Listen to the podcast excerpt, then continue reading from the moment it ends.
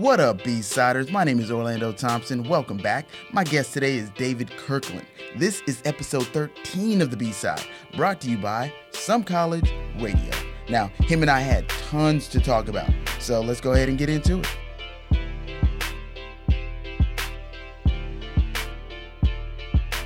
Ugh, I got my headphones here. I should listen to it. You're like so professional. This is like a Nash. Yeah, man. This is a, you know, I do this. Let's see what we sound like. I sound, I sound pretty good. How do you Do I sound? sound pretty good?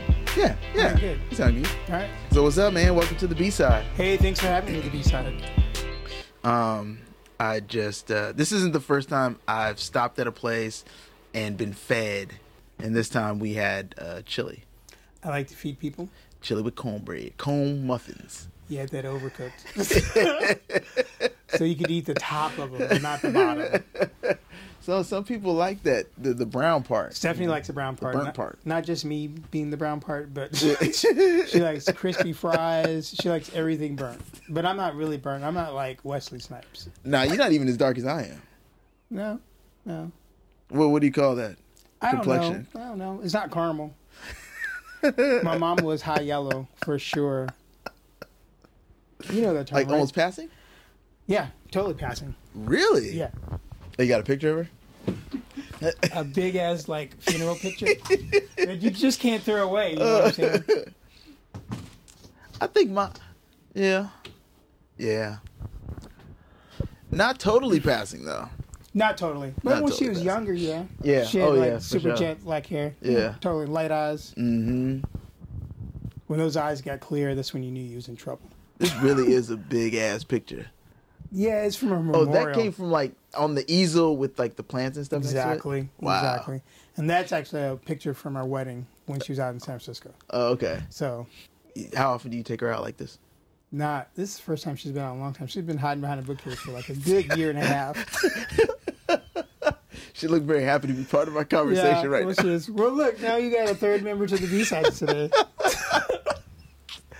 What, what, was, what was her name? ladies and gentlemen. Miss Camellia Gamble. Hello, Miss Camellia. Everybody called her Mel, Uh, and then for this horrible time in the '70s, where like my mom gained like a little bit of weight, Uh-huh. actually a lot of weight, She was a little woman. My stepfather would call her Albert, and it stuck. So there's a group of her friends just call her Albert. that's not right, man. Well, you know, she answered to it. So I mean, what are you gonna do? Oh man. Oh, um, uh, so before we start, Yes, tell us who you are. Give me an elevator pitch. uh, my name is David Kirkland. Um, I am a restaurateur, um, a DJ, and um, I like to look at art. That's pretty good. That's pretty succinct. Yeah. Is that good? Yeah, yeah, yeah. Right. yeah. Um, so where where's your mom from? She is from here, from St. Louis. We're all from St. Louis. My family originally is from the South. Okay. what part of this is this the South? Do they consider this the South? yeah.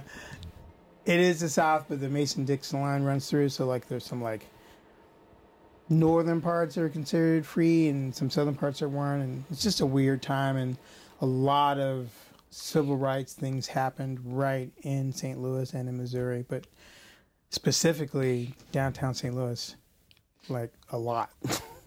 Do you guys ever feel like you got overlooked a little bit because of Birmingham? no, Like, like you guys are known for civil rights, whereas we're like, you was in it. we're you're right, like, Would you say that Birmingham was the catalyst? like, like, like Birmingham would be like the quarterback. No, that's true. Right, right, right, right. Well, it's more of a progeny type thing too, right? I mean, you know, it starts in the deep south with all the the feels and emotions. Not like there's not feels and emotions here too, but mm-hmm. it's it's raw there, and as it travels up north, maybe it grows or it loses some of the rawness. Yeah. but it's still there and it's still tender. You know, it still happened. So that lady, my mom, mm-hmm. was in a civil rights protest or march when Martin Luther King came here, and she remembered telling me stories about getting sprayed with a water hose. You know, so That's yeah, crazy. it was here. What do you think about um? What do you think about marching today? 2000, That's 2017. fair. because I always mention it, and you know, people look at me funny. So, you know, what do you think about marching today in 2017? I don't know, like, so I was a protest. I was an activist protest during, you know, some Gulf War things, and you know, went to a lot of like classes on civil disobedience and how to behave when you protest and how to protect people who know they're going to get arrested. You know, knowing your rights. Um, you know, we've just like this last protest phase, we shut down 55 right by the brewery because that's where the defense mapping agency was, and you know, it felt really good about that. You know, Yeah. like, but there was no like outside group of like, um, I I don't want to say aggression, but back to the word feels. There's so more feels in in this movement. Like people, I guess, are frustrated. You know, like Stokely Carmichael of SNCC, and that's not his current Muslim name, but I can't think of it right now. But he said, you know, if if you have a problem with something and you're marching in the streets and it doesn't change, don't get mad. He said, go vote. You know, Right. like go do something about it, right? But you know, breaking a window, what's that going to do? You know, like Right. and at the time, I was like, that makes a lot of sense, you know. But as I, I don't want to say matured because I don't want to ever disenfranchise or devalue any of these people that are Right. protesting now because what they feel is what they feel. And it's valid. It's completely valid. But I think that there's a lot of people who just want to generate a lot of negative energy in hopes of creating an awareness. And I think that's misguided because there's 10 to 2, the 10 being the people who wanted to be peaceful and hear a message and get the point across. But then those two out of every 10 person wants to like aggravate the situation mm. and you know like if it's not on the news then no one knows about it if i Right. can't if i can't put it on periscope if i can't put it on facebook live or instagram live then nobody knows about Right. it right Right. so that's that's the difference to me Martin Luther King and all that, they definitely made it on television.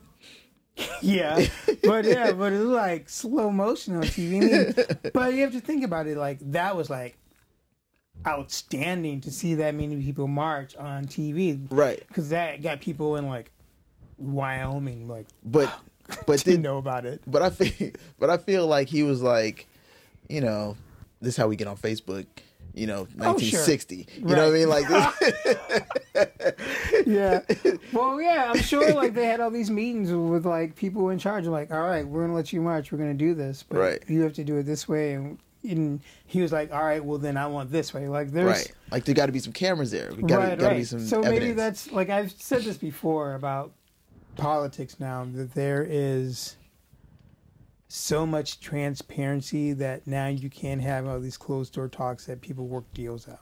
uh, You know, like right. before back in the day, you're like, if you do this for me, I'll do this for you. Right. And nobody was like writing an expose about it. Nobody was like recording it and putting Everything it out now. Right. It- Everything. Everything's transparent, Yep. and that's good. I'm I'm not saying that that's wrong, but I think there's a lot more bipartisanship back in the day when you could do things behind closed doors, and you know, let's just say let's just blame lobbyists for everything.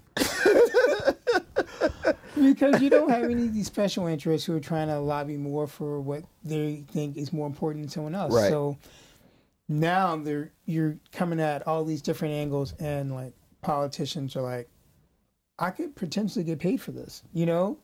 And they do, or back in the day Right. they did. Right, right, right, right. right. Because you have legacy family members like, my father was the senator from this great state, so I think I'd be great as a lieutenant governor. You know, like, so people have Yeah. this legacy thing in their mind where like, I'm gonna do it just like my daddy did, but dude, that was like in 1945, 1950. You Yeah, do it like your daddy did. You going to it's jail. gonna be on time um, on, on CNN. it's gonna be all over Facebook. Yeah. And you can't, you can't. You're going to jail, like you You said. going to jail. Yeah. Or you're gonna have a very bad few weeks.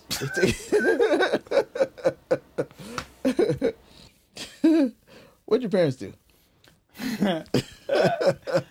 they both worked in the transportation industry, Oh, oddly enough.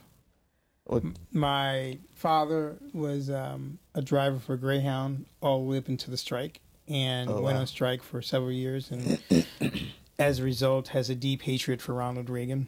Uh, So every now and again, if someone brings up like inflation or gas prices, it will always fall back on Ronald Reagan. That's why Reagan messed it up for everybody. That's exactly how we again. I'm not going to go into it because it's very long. And my mother worked for Southern Railways. okay. Um, she was, I guess, a yard clerk, like a chief yard clerk. What was that?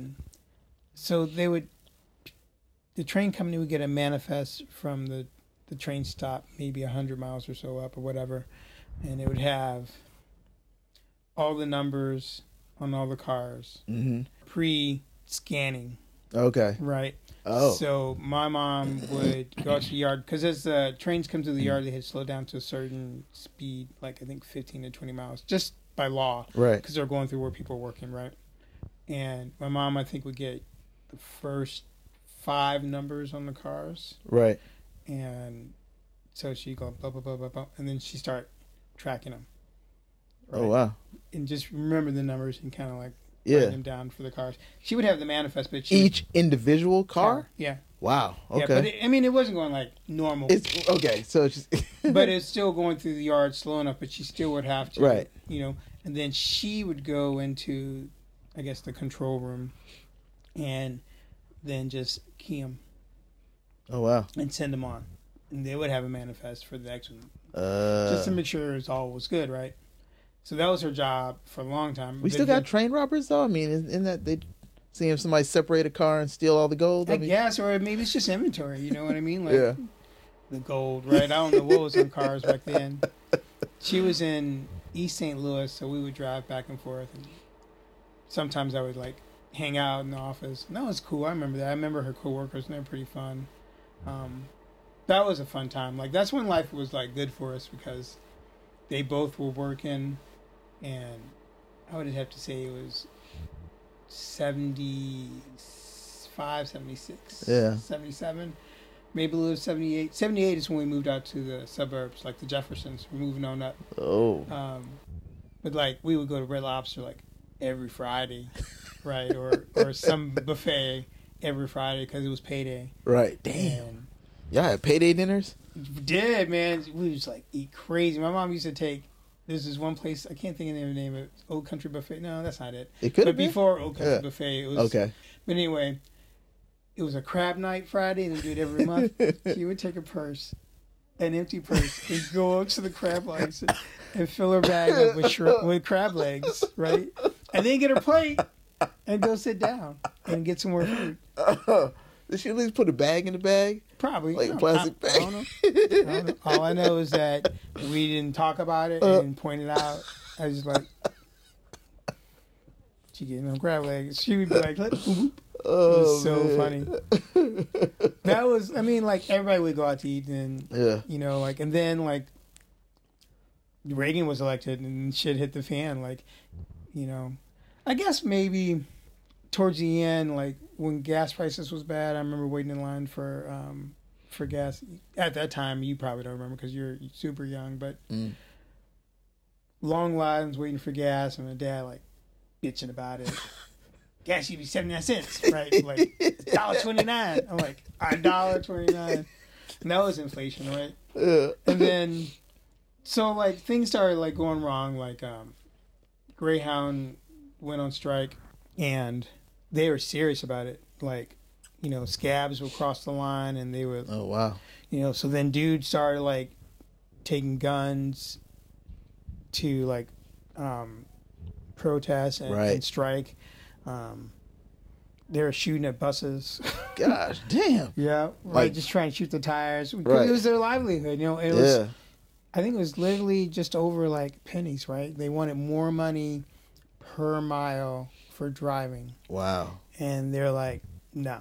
And this is people who are like seasoned driver, like 10 plus year drivers. Right. It wasn't like, so the union was like, well, we're out. So then Reagan fired everybody Whoa. and hi- fi- hired all these trailways people yeah. to do all the runs, and there was like a lot of men out of work, you know, and they still were striking. They still were filing employment because these were like men that had integrity. Right. You know, I keep saying that word, and but it means a lot, you know. like- yeah. and they felt that it was owed to them, and they didn't think they could lose their job because they didn't do anything wrong, right? That's crazy. So they all lost their jobs, and then my mom kind of got sick.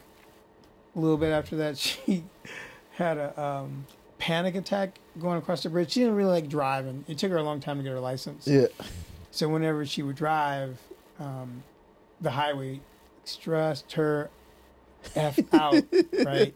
And she would just sit and smoke and smoke, and we would sit in with the windows like with our nose to the window and crack it because we couldn't roll the window all the way down or we get in trouble. And she was driving across the bridge, and I think a truck came too close to her, and she just lost it and stopped the car and was in a catatonic state on the bridge. Wow. People had to come get her off the bridge Oh wow. right? And I was young too at that time. But then after that, you know, like she never drove a highway again. Back streets. And St. Louis is a grid city, so you can get around. You can get without- everywhere from the back streets. Yeah. Um, but I always remember that time. Oh wow. Yeah. And then like she got another station, like she got another transfer because every time you merge with a different train company, Yeah. you lose your seniority unless you've been there for a long time. Oh. And so she only really up. had like 15 years of seniority. Yeah. So her next transfer is supposed to be like Atlanta, and she's like, "Nah, I'm just gonna take severance, and I'm out." Then the strike happened, and so then no adult was working at all, and that's when like I think things kind of like went south for my parents as far as that. Like they never really like saved, so they never taught me, you know, like how to like write a check Right. or like how to put money in the bank. You know what I mean? Like, um, so like the financial stuff. Like I didn't. I learned the hard knocks. Like I was just stupid, you know, in my youth, you know, and now like a hundred million times better. And just because I'm a grown ass man now, Yeah. but you know, like a lot of people like who grew up just in my time frame and in my neighborhood, whatever, like you know, you weren't taught how to like keep a checkbook or savings account, pay bills. Right. And I'm not being flippant at all. no, I mean you know. You know, like you know, pay bills. You know, Oh. when time was rough, this they, you know, just Have you you left you left St. Louis? Where'd you go after St. Louis? I went to Indiana, Indiana. Bloomington for a little college experience, and I realized I couldn't spend a lot of money because I didn't have a lot of money for college. So I enrolled into the Navy Reserves. Okay. What was it? What was it like being in the Navy? Did you ever get on a boat? Never, because I talked to myself. I talked my way out of it. There's some things to being a little bit like snarky and smart. It was a good experience. It taught me a lot. It taught me some rigidity that I needed in my life, you know. Mhm. And then, you know, once I got out of A school, I was like an electrician's mate. Um, you know, like I did some time, and then my next duty station was supposed to be um, the USS Missouri, which was like Mm. the ship that was going to the Gulf at the time, and I was like, I don't know if I really want to go on the ship, right? right about that time, George Bush Senior Uh was like closing all these naval and um, all these training stations, not just naval but army and everything, right. and was offering people if they were going to sell their GI Bill, um, you know, you can get an early out, Oh. right? and I was like, okay.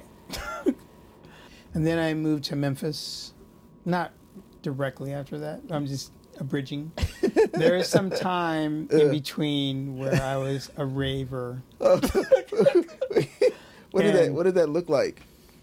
It looked crazy, but there's some time between when I was cooking too. So like, there's this weird window of time. What were you cooking? Were you cooking like? I was cooking at like this place called the, um, well, Catering St. Louis is where I kind of really got my start cooking, and then that's post college, and then I worked at this place called um, Frazer's Brown Bag, and then I worked at like this place called Once Upon a Vine, and I worked. Uh. I delivered bread for this old company that's no longer around, and just whatever I could do. Yeah. I was just hustling, you know. Yeah. Kid, I had a lot of energy, and And you would rave at night. Well, this is pre-rave. This is this cooking part was like sensitive guitar, acoustic guy. I didn't really get into like raving until like maybe '95, right? What happened? I had this buddy named Jeremy who was really good friends, and we used to party all the time and just like go on float trips and just listen to Jane's Addiction, nothing shocking. But he was also a hip hop DJ Okay. And he was a really good DJ. And then we lost touch and came back around. Then he became this drum and bass DJ and house music DJ, and he was looking for a roommate. And I was looking for a roommate, but I was still playing the guitar. Right. Right. so he came in with his mixer and turntables, and he's like, "Oh, dude, listen to this." And he plays something I'm like, "Yeah, it's cool, but listen to this." on my guitar. And then we were able to figure out a way for me to plug my guitar into his mixer, Right.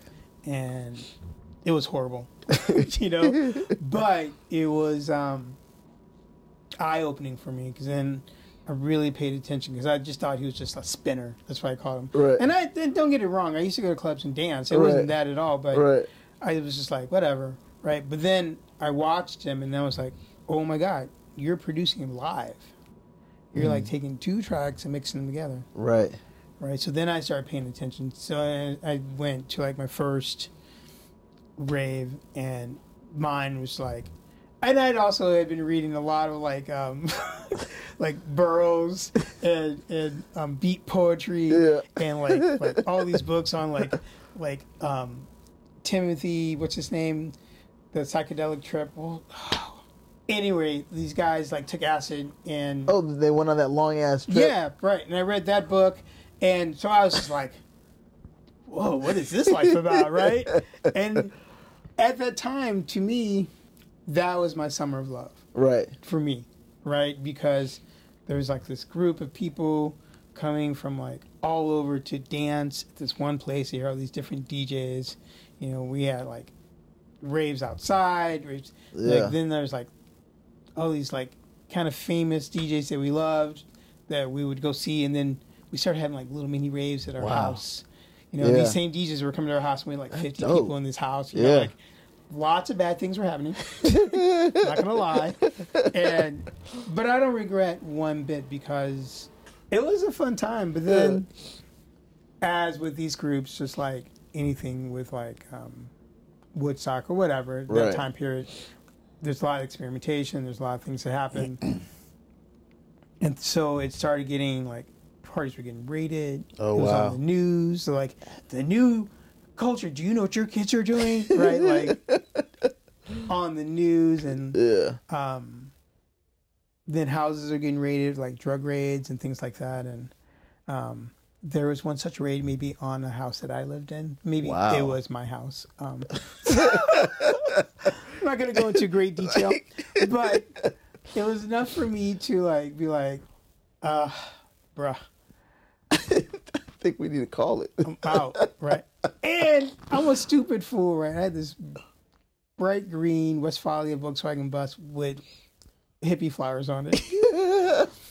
and um, when the police came to our house, they're like, "Well, we know what your van looks like," and I was like, and I was like, "Yeah, yeah." Well, and that blue hair thing at the time too, like just all kinds of stupid stuff, right? It was stupid, but like I said, I don't regret any of that, and it's made me to be like, I don't know who I am, you know, like Yeah. um, I learned from it. I learned how to get out of it and I learned how to be smart. Moved to Memphis, and that was bad for a little bit because it, was a continuation.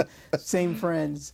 But Then I moved back to St. Louis and you know met my son's mom and we moved out to California and you know I started DJing out there. So many people I knew moved to California. It was like I'm just gonna move With no money. With I don't no understand money that. or It's a job, So expensive over right? there. because I had already visited. I knew I was like, uh, we got to save up money, Yeah. and so we did. You know, like There was like seven of us in a one bedroom apartment for a long time. Um,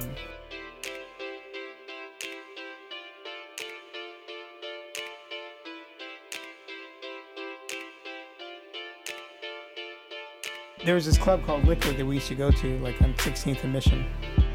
And there's this German guy who was playing drum and bass on a Sunday. Uh, One day he like, you should come to our house. We're having caipirinhas. And I was like, okay, what's a caipirinha? And he's like, it's the best drink. And I was like, okay. So we went over there and he was playing records. And I had some records. And he goes, you know, I'm moving. You should get my job. And I was like, what? Yo, just drop heat of tape. And I was like, all right, cool, whatever. so that night, and that's before I even had like decent turntables. I had like a belt driven turntable, some like whack little mixer, yeah. and one technique, right? And I had like a boom box that I was playing through, right? and I made this tape, I dropped this tape off, and I got a call back on Monday. Like, I think he called and left a message. Hey, heard your tape. Wanna see if you want to come and DJ on Sundays? And I was like, Wow. what? No way. Probably didn't say what then because that wasn't a thing back then. but Right, right. If it was down, then what? Um, but that happened, right? And I walked in and then, and I played to like three people, like for three Sundays in a row. Because it was a Sunday, right? Yeah. But I didn't care. I was like, this is awesome. and then it was Memorial Day weekend. Right. And everybody was off work on Monday. And all of Oh. a sudden, I was playing to about 100 to 125 people. Damn. And it was full. Not all the way full, but full. Yeah, yeah. Right. And I was hella nervous because before I was like just playing every range of music, mostly Right. like dance music and some ambient stuff, but nothing succinct or Right. anything.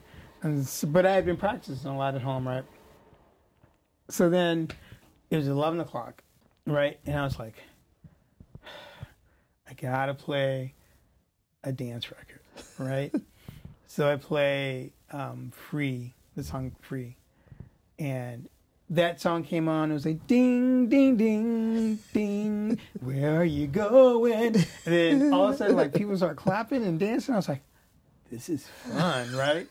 so then, like, I played and I killed it. It was like the only thing I equated to is like a heroin addict, right? Right. Because they're always chasing that first hit. Yeah. I'll never have Right. a set that that was so pure and so perfect Right. again, because that was the first one Right. and I didn't make a mistake. I played just what I wanted to play, and I just felt good. And then after that, I got a call from my boss, and was like, "Hey, I think I want you to be a resident DJ on Fridays." Oh wow. He bumped you up. Right? When you were living at home as, you know, kid or whatever before Yeah. you went on this uh, journey, what did you think that you would do when you got out there when you became an adult? Was it cooking? In the world? Yeah. No, I didn't think it was cooking. No, what it was. At one time point, I thought I was gonna be a lawyer. I never really had a thought about it because there wasn't a lot of prompting from my family as to what I wanted to do. Right. You know, like that's why I wanted to give my children like every chance they want. You know, because I I don't feel like I got enough prompting, and I'm not trying to reverse or correct anything my parents did, but I just in my brain, I want them to know that there's options. You know, like it's it's okay for you to be a parent to suggest you want your kids to do something. Yeah. Just because they don't do it doesn't mean that you've failed them as a parent. you know? Right. If they don't do what you want to do and they do something else, then you're a successful parent because you're giving them the range of thought and motion to be an Mhm. individual. You know. But yeah, I don't know what I wanted to be. Not really. I mean, I, didn't- but you know, like Uh, I was a stupid boy. I can't even tell you what I thought about. You know, like the only thing I knew that I thought I may want to do is be an actor really. at that time. Yeah. Yeah. Um, Who was your role model for acting? uh, like Eddie Murphy, Yeah, you know. yeah. Um, there's some other people too, but really like Eddie Murphy. I think I was really into like comedy maybe because I just thought it was funny. But at that time, When you're a kid, you know, he was the person that you looked up to. legend. Yeah. Yeah. I was just telling Naja about um, the joke in it's gotta be raw where like um, he goes to San Francisco and like the gay community's mad because he made all those Mr. T jokes and delirious, and he goes, he said, they were like, woo, woo, woo, and he looked up and it's just a guy, right? It's just a guy sitting on top of the car. And I was like, that is so funny. And Najee was like, what are you talking about? Because he did something that I was like, woo, woo. Hello. Like, what are you talking about, Dad? I'm like, it's an Eddie Murphy joke. You can't make those jokes now. No. No. None you of could, them. You could. You could. You could. I mean, the way things are going now with like the sexual harassment and and all that abuse and this, people are like so super aware, Yeah. so super woke that they like nothing gets by. yeah. no, that's true, and it shouldn't. Um, yeah, and, and and I don't know everybody's situation that we're hearing about now. Like you know, it all sounds fucked up, um, but I don't know exactly. It, maybe it could have been an honest joke. You know what I mean? Yeah. Yeah. Totally. Who knows? Um, you know, it's kind of led me to think back on some relationships. Like, Oh my god. it's like, I mean, did I? Yeah. Yeah. Should I call her up and ask if she's okay? I Well, mean, uh, that's the thing too. It's like you know, boys are stupid, and I'm Yeah. not giving anyone a pass. And we're all trying to make it through the world and figure things out too. And you know, there's a lot of things that I've probably done that's been disrespectful and did not mean to be disrespectful. You know, and you know, like all these guys are saying that you know they forgot. You know. Like maybe legitimately some of them have forgot, but you know, to the person that it happened to, they haven't forgotten right. and that's that's the difference, right? So don't ever inval- un- invalidate someone's feelings because Right. you don't remember it. You know, um, But yeah, I've definitely looked back on some people like that one time. you- okay, yeah. I guess I'm super sensitive to that now. Like I feel like some sort of way. Well, that just means you're a little bit of a decent person, right? Because you should be sensitive. We should all be sensitive. Yeah. As males who have power, you know, like we don't have a lot of power because we're black males, but we still have power as male, you know, in this male-dominated world, and women are are are hustling to get a, a piece of the pie, and we should. Somebody said it perfectly. Someone posted on Facebook, "Hey man, all those men who feel like they're being harassed right now, why don't you just smile?" And I'm like, "Yep, totally, right? I mean, it's about time. It's about time, you know. Like, let's be held accountable for being Yeah. the dicks that we are." yep. What are you doing now? I am opening. A, well, not got, opening. nah, you're not opening. That shit's open. It's open for six months, um, seven months. It's the scariest thing next to like driving home with a kid after them being popped out of the womb. you know, like when the kid comes home for the first time, and I've done it twice, same way, both times, real slow in the car. Like, watch out! You think they did that like back in the day, like on donkeys and shit like that? Like they just rode the donkey or the horse real slow, like you know, Right? slow trot, Right? Slow trot. Dude, Nazarene was swaddled and traveled real slow. um, but it's scary and it, and and it's good. Like mostly, it's good because it's mine. Yeah. You know, like, um, it's nice to be recognized as a black-owned business. I don't. I do think of it that way because it is black-owned, but you know, it's minority-owned as well. Like my Mhm. wife and I own it together, right? And we we are a force and we are going to make it through and hopefully be spectacular. I think so. I think we're honest about our product, we're honest about what we do. We learn from every misstep or we learn from every great moment um, just to make it better. And, Yeah. you know, it feels good. It feels good.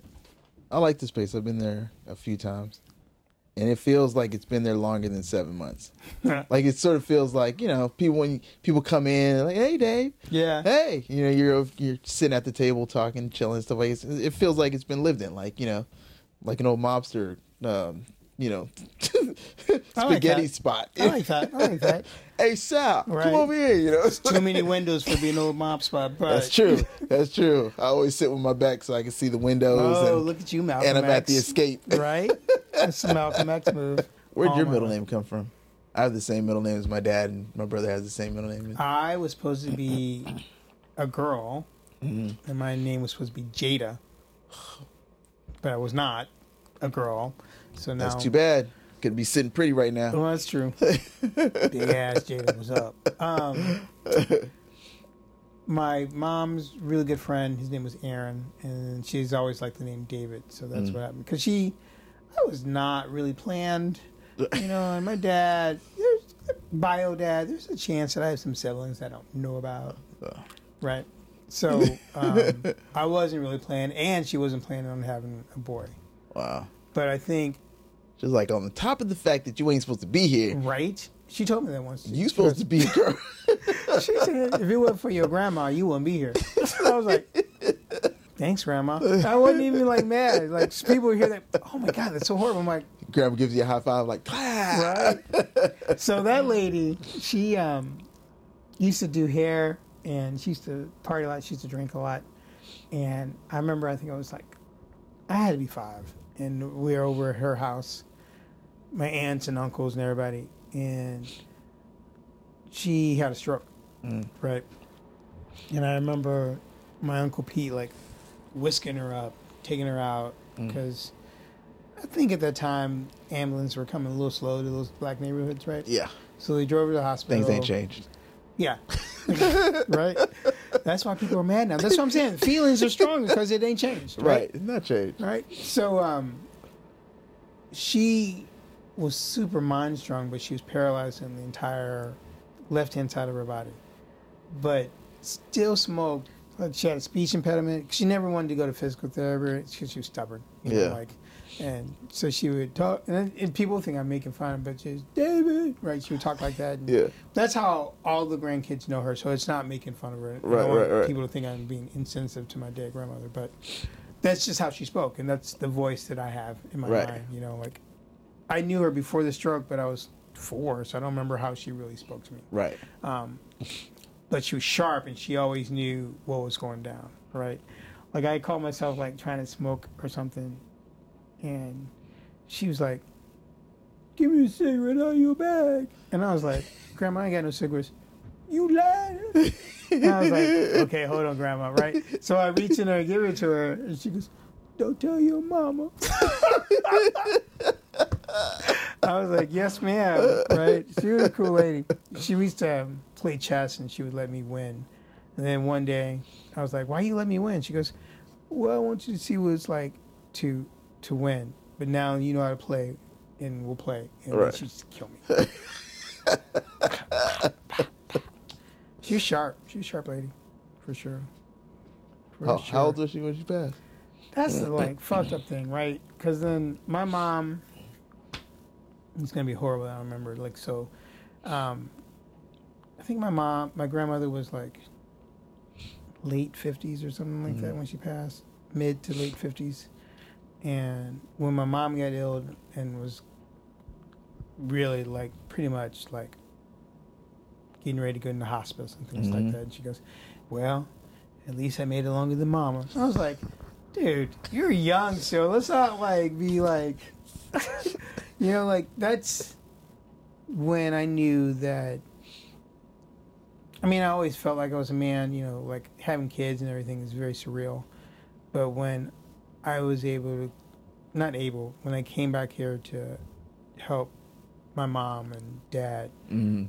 attend with this illness, and the first time that I took over and I talked to the doctors, I was like, you know, whatever happens now after this date, you don't talk to that lady, you don't talk to that man, you talk to me first, and then I Mm. will talk to them. And there's nothing you can do about it. And they both were like, okay. When that happened, I knew that like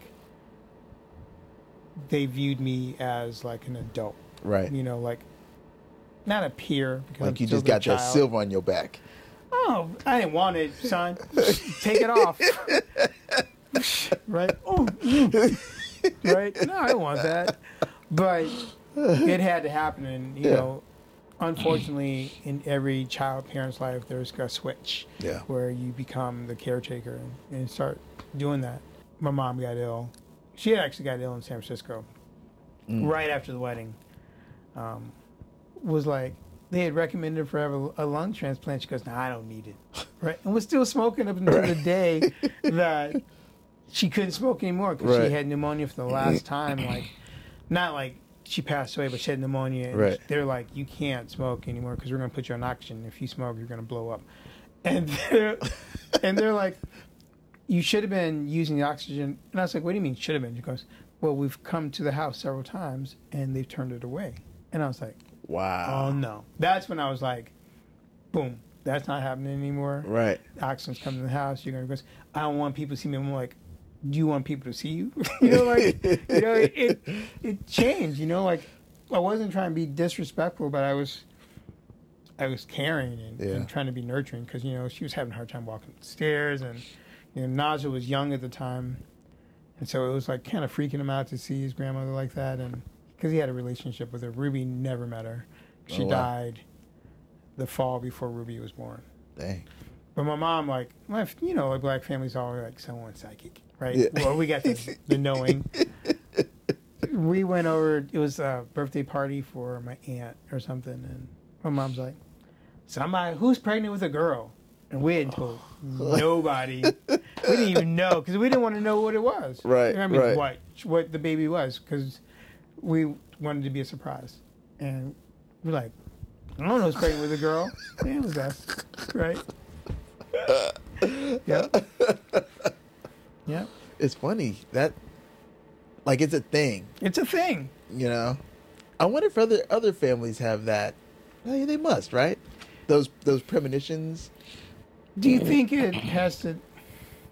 Because I want to. Of course, you want to trace it back to, you know. The tribal silverback passed on from mother to mother and i really believed all right i'll tell you the ghost story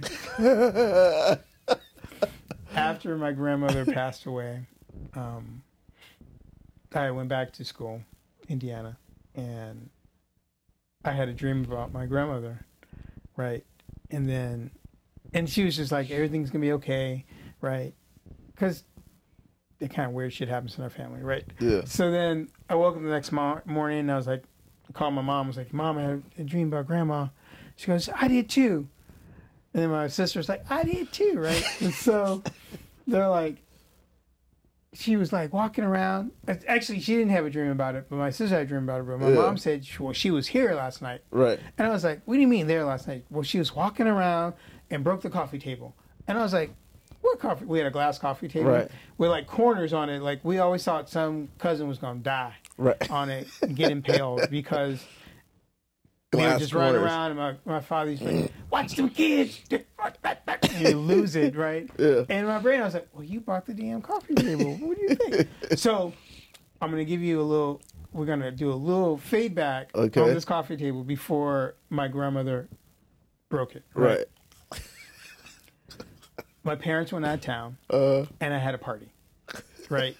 and this kid, Nathan Hurst, was sitting in a chair and was like leaning back and he fell back through the glass coffee table. right?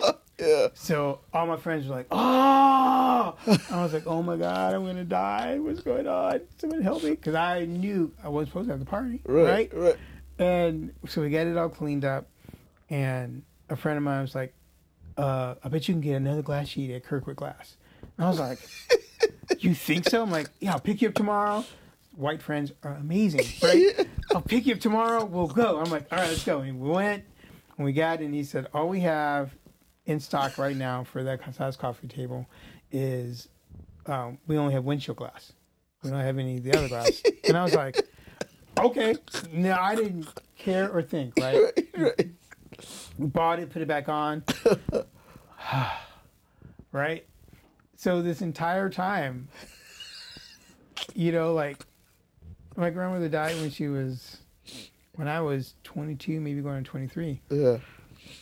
This happened senior year in high school. So this whole time, they never knew there was a replacement table Wow. right? And I never told them. right? So then my mom's like, well, she broke she broke the coffee table. walking around because I guess she's not used to her legs anymore, right? Right. And now, first off, that's a crazy thing to say. she's a ghost, so why does she need to get work her legs in? It doesn't matter, right? Think on that for a second. The second part is how is the glass broken around the table? She goes, Oh, it's all around the table. And I was like, Mom, there's no way that the glass can be all around the table. And she goes, Why? And I said, It's window shield glass. it's supposed to just crack. And she goes, No, it's not. I'm like, I broke that table senior year. and I can tell you that it's not supposed to do that. And it's like to this day, I tell the story all the time. Like my sister even tells the story. It was like in charge all around. And I was like, I guess grandma did come to the house, right? Wow. And that's probably one of the craziest like stories. So, still gives me goosebumps. Jeez. Yep.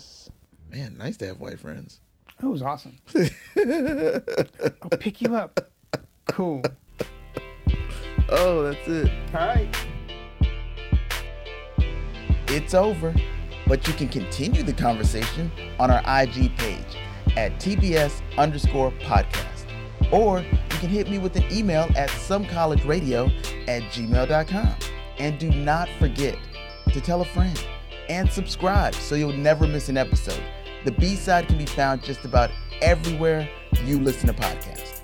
If you listen on iTunes, rate us. It helps to build up our cyber street cred. Special thanks to my guest, David Kirkland.